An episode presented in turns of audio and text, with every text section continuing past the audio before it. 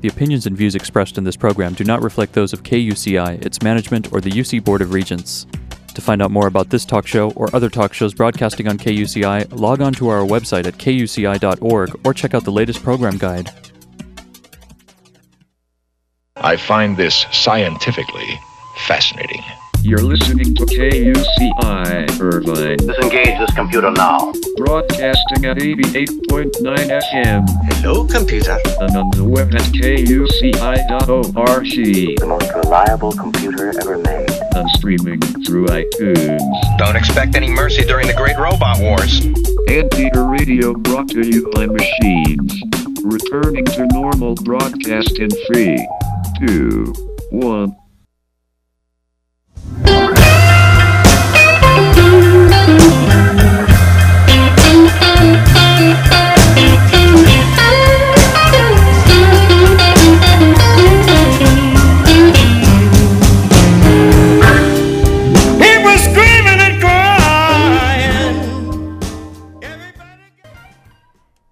Listening to Get the Funk Out. I'm Janine. This is KUCI 88.9 FM in Irvine. Standing by to join me the second part of the show is Sybil Azur from the documentary film called Pushing Motherhood. So we're going to start with her, and then we're also waiting for Linda Ceballos French to join us. Good morning, Sybil.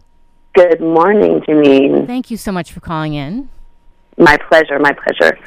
Your film was really interesting. Uh, struck a chord with me. I I wasn't in a rush to have kids early on, and you know, the longer you wait, you never know what's going to happen.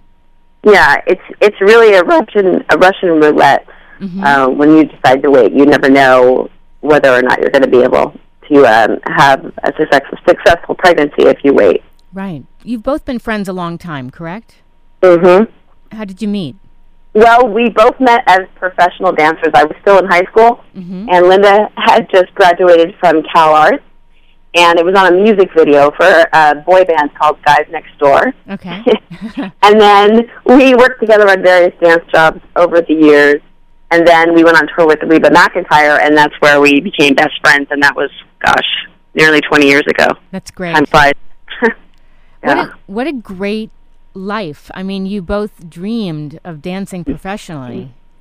yeah. I mean, I knew from my first dance class when I was nine years old, I was done. I'm like, that's it. I know what I'm doing. Wow. And I, I did it full steam ahead. Same thing with Linda.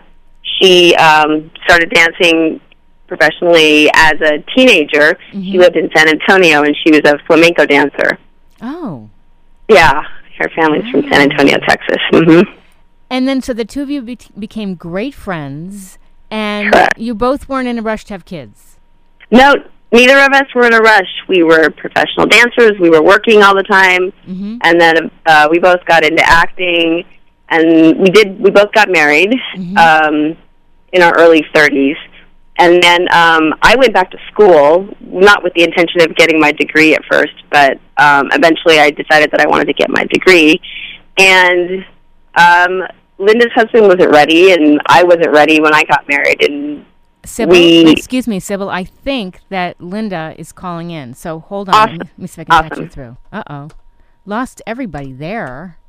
All right, we'll try this again. Uh, we were just talking with Sybil Azur, and we were waiting for Linda Ceballos French to call in. So let's take a quick music break, and I'll bring everybody on the line.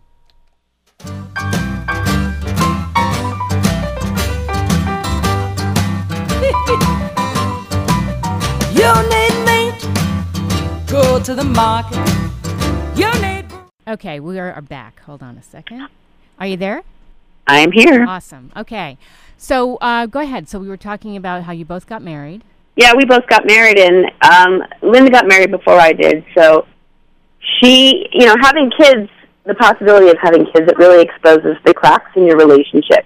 And Linda realized, and I eventually realized, that our relationships weren't out of place where we could see ourselves having kids with the men we were married to at the time. So we both ended up getting divorced.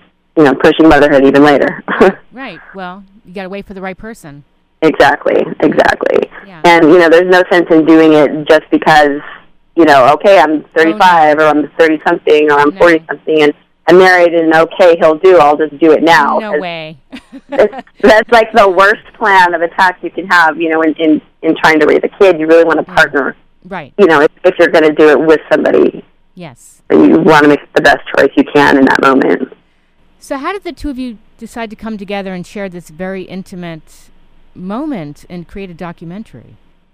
Well, we, I'd say probably 95% of our friends also waited, you know, most of them dancers and, you know, had veered off into other careers, but most of them were in their late 30s, early mid 40s, and were trying to have babies, and a lot of them were having a really hard time. Some people were using surrogates, some people had to do IVF, some people were beginning the process um, to adopt, some were foster adopting.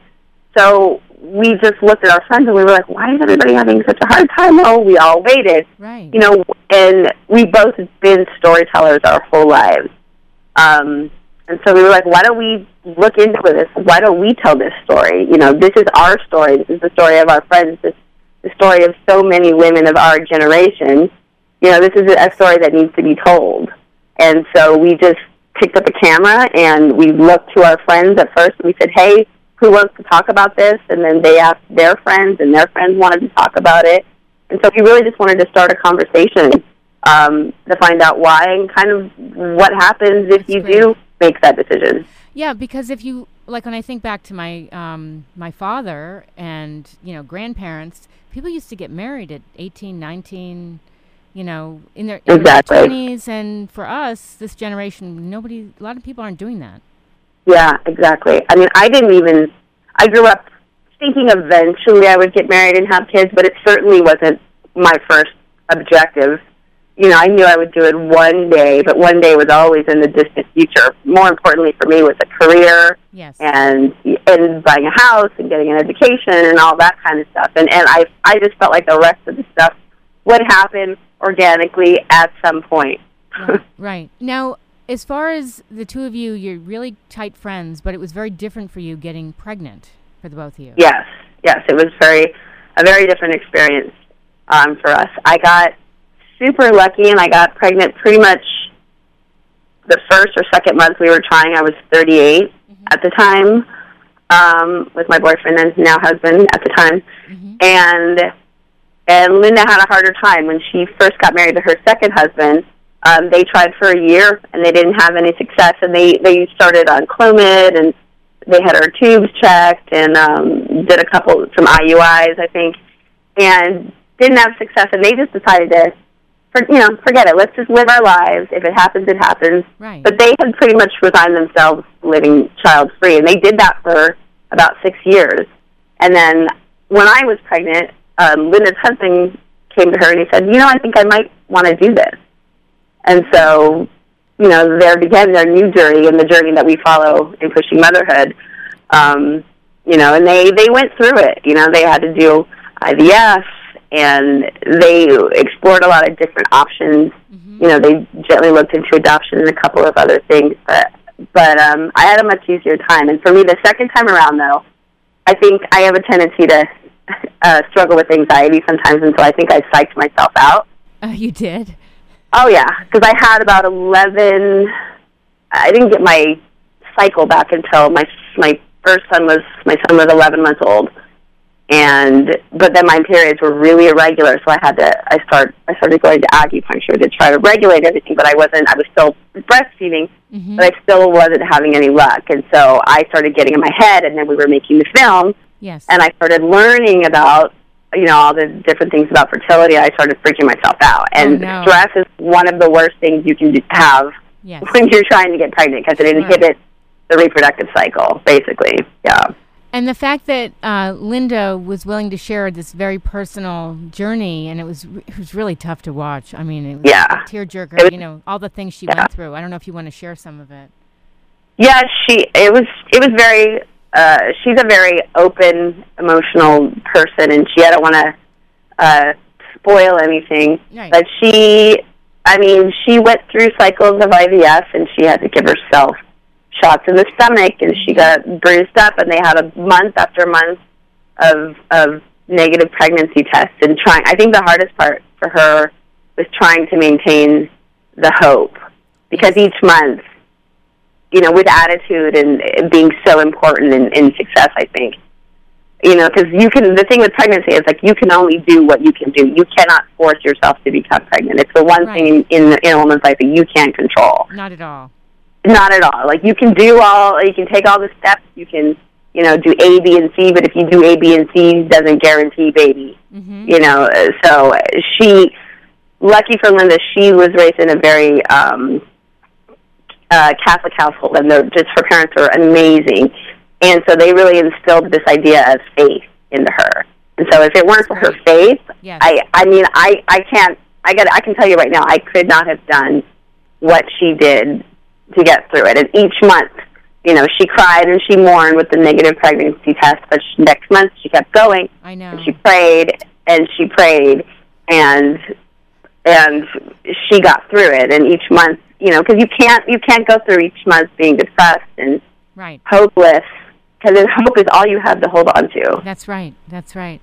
Yeah. You know, it's interesting. I didn't share this with you, but maybe you guessed this. But the show Get the Funk Out is all about how we deal with life's ups and downs because life is this crazy roller Yeah. coaster ride. And so I found it so interesting how she had this I'm going to keep going. I'm going to keep going. I you know, and she was in some really tough funks and deep Yes. moments, but she kept going. yeah, she kept going. I mean, that's I have to say that that's one of the things I admire most about Linda is like she and I are best friends, but we are very different people. Um, she's very emotional. I'm very. I'm not to say that I'm not emotional, but I'm more. I'm more facts driven, and she's you know she's just more open. I'm a little bit more closed off, and she is her faith is unshakable. Mm. And so, you know, she's Yes. she spent a lot of time crying and a lot of time hoping. Yes. And you know, luckily for her, her husband is amazing. He's he's strong. He's their partnership is solid. it's great. And you know, and that's the thing about waiting too is that you know she could have done it with her first husband, but she waited. She found her perfect match. Mhm. Like you know, obviously there's no perfect. I'm using quote fingers. Her perfect match, but they really do complement each other in the best possible way, and we're the best support system for one another. And that's what you need because who who knew this would happen to her?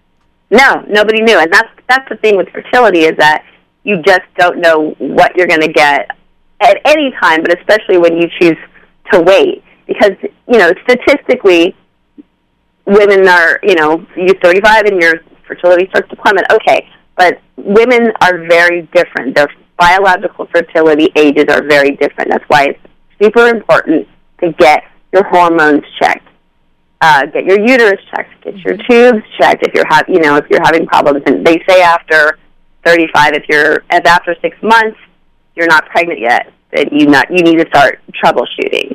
Right. You know, Makes versus sense. when you're younger, you can wait like a year and then start looking into it. But Yes. Yeah. it's super important to to to self advocate. You know, because you know I, lucky for me, I had a really um, low FSH, which is, which is uh, follicle stimulating hormone, which is one of the ways they tell what your ovarian reserve is. Mhm. Uh, that, that, that doesn't tell you what the quality of those eggs are. You may have a lot of eggs, but still they degenerate over time. So Sybil, let But me in- Sybil, excuse me. Let me interrupt you. Yeah. Let me just pause and we'll take a break because I think she might be calling on the other line. So let me see if I Uh, can get both of you on. Hold on one second. okay. great. We're going to stand by see if we can bring on Linda, who is also part of this film.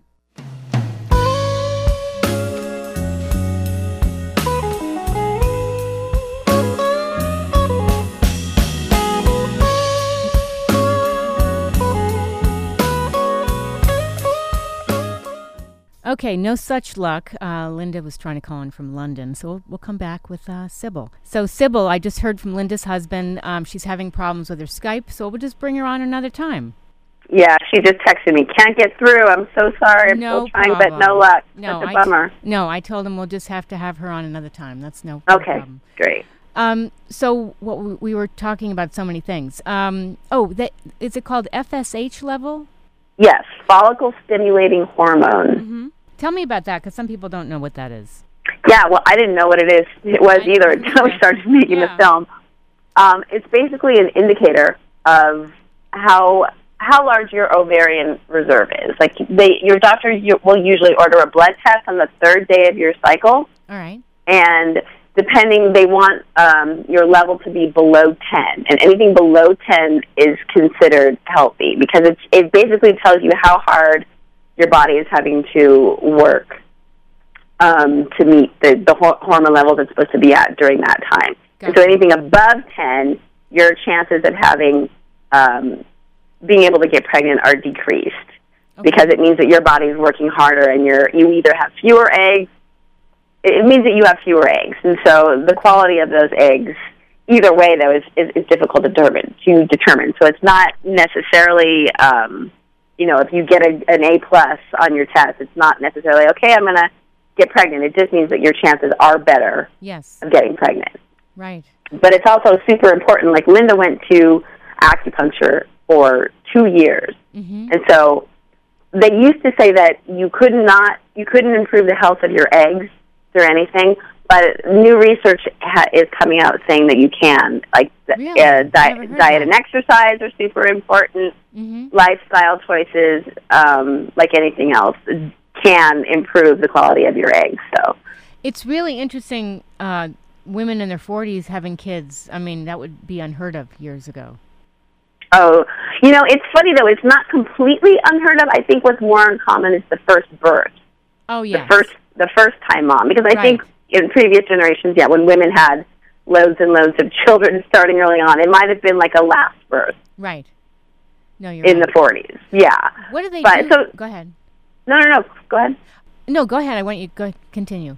I'll ask. I'll Yeah. So it's not uncommon, and I think, you know, I just think there's obviously there's more pressure when you're waiting to be a first time mom in your late 30s or in your 40s. Obviously, there's more pressure. Mhm. so it becomes more of a of an issue. But it's I know because I had uh, my second child at 35. I didn't regret waiting. 'Cause some people have the mindset I want to live my life first because you know you're going to dedicate your life to the baby. Yeah, because tr- it's true. Once you have kids, your life is different. Your life is forever changed. Right. So, you know, that's why we say we're not advocating necessarily for women to, you know, hurry up and have your kids now. Mhm. That's that's not what we're saying. We're, we're saying live your life, but be informed. Like when your doctor, when you go in for your annual visit, and your doctor says, "Hey, you know, your 31st birthday is around the corner. Right. You should really consider having kids." What I did was just ignore my doctor and stick my head in the sand, and I just happened to get lucky. You know, my Yes. mom told me years ago, "You should freeze your eggs." This is like 10 years ago, and I just laughed and ignored her. Yeah. And but but now you know egg freezing is becoming more of a mainstream um, idea. and It's Mm-hmm. becoming more of an option. Or it, it's expensive. It's around ten thousand dollars plus storage fees. wow. But yeah, it's not it's not cheap. But I think companies are coming up with payment plans, and so I think it has become a more viable option for women. Obviously, the younger you are, the more viable your eggs will be in the long term. But right. Um, I, all we're advocating is for just be informed. Just don't stick your head in the sand. You know, check your levels. Make sure that your uterus is in good shape. You know, because I also have um, uterine fibroids, which for some women can be a real issue in getting pregnant or maintaining a pregnancy. So just be informed and look. You know, if you're interested in egg freezing, they're having conferences. I mean, um, like little um, egg freezing parties, or there's tons of information out there. Egg just start gathering parties? information. Egg Yeah. freezing parties. Wow. yeah, egg freezing parties, and yeah, it's becoming it's becoming a pretty mainstream, which is which is encouraging. You know, it's also it's no guarantee if you freeze your eggs that you'll course. have uh, a viable pregnancy down the road, but Right. it's it's I think it can give you a peace of mind, so you're not in a hot panic. You know, the clock is ticking. I'm you know what am I going to do? It, you at least know okay, I have this in my back pocket, and I don't have to stress out as much. You can plan your whole life and going to college and graduate school and a job, and but you can't plan this because it's not like you can say, "Well, next month I'll be pregnant." I mean, yeah, it doesn't work like that. yeah, that. and yeah. Next month I'm going to meet my my Yeah. perfect mate. Right. You know, you can't, you just can't do that, and you don't want to force anything into place that's not supposed to be forced. Exactly. Where can people see this film? Um, the film is out now. It's um, Vimeo on demand, Mm-hmm. and just type in "Pushing Motherhood," or you can go to our website, which is pushingmotherhood.com, and there's a link there. It just comes up right immediately on the homepage. Really easy to get to. It's available for rent or to buy, and it's super easy to access, and it's always there. That's great. Do you think another documentary will be in the works with the two of you? Maybe it's possible. we we both have a couple ideas in the back of our head. Yeah. Um, yeah. Pushing So strollers in your 40s. Yeah, exactly, exactly, exactly. That's There's always an idea I think looming back there somewhere. well, you need that. You know, I, I think creativity is very important when you become a mom. You know, I have to tell you, having this film because it's been, it took us about three and a half years, and now four years, Mm-hmm. I guess, from the time we rolled uh, on our first interview, and having this as a creative outlet um, while being a mother has been a lifesaver for me. It's It's been so fulfilling, and it's Good. just been a, a passion project for both of us Yes. all day, every day. So it's been great. Well, you need something else to talk about besides, you know, diapers and Exactly. feedings and, you know, it's, yeah, you need something Exactly. grow, grown Yeah, up. 'cause I, I spend the rest of my time just wiping things, wiping tables and noses and behind. So Exactly. I Yeah. want to thank you so much for calling into the show, Sybil, and uh, I'll get Linda to call in sometime when she's uh, available again. perfect. That'll be awesome. Right. Thank you so much, Janine. Best of luck with everything.